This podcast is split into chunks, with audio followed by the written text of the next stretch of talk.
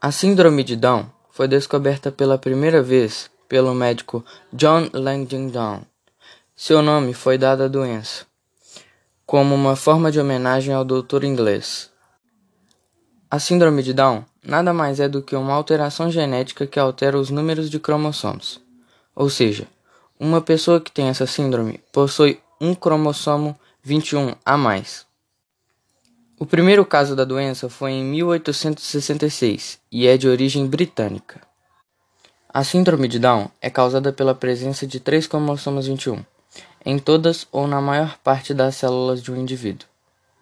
Isso ocorre na hora da concepção de uma criança. As pessoas com síndrome de Down ou trissômia do cromossomo 21 têm 47 cromossomos em suas células, em vez de 46, como a maior parte da população. Trata-se de uma alteração genética causada pela presença de um cromossomo 21 extra, conhecido como trissômia do cromossomo 21. Ela ocorre devido a um acidente genético que acontece no momento da divisão celular do embrião. A maneira mais correta de tratar o assunto é chamando-o de anormalidade cromossômica. A síndrome de Down não possui exatamente uma cura mas existem tratamentos específicos para essas pessoas com necessidades especiais. Quem tem responsabilidade sobre uma pessoa com essa síndrome precisa ter o cuidado redobrado, pois quem possui Down tem uma saúde mais sensível. Por isso, sua rotina deve ser mais saudável e sua alimentação precisa ser indicada por um profissional da área.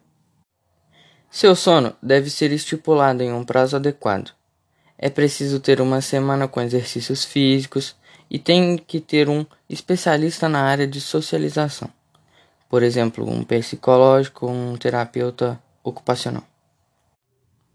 Os exames mais precisos para diagnosticar a síndrome de Down são feitos através da coleta de uma amostra do líquido que fica em volta do bebê, ou de um pequeno pedaço da placenta, para pesquisar os cromossomos anormais que existem na síndrome de Down. Esses exames são feitos através da introdução de uma agulha dentro da barriga da grávida, o que pode aumentar o risco de abortamento.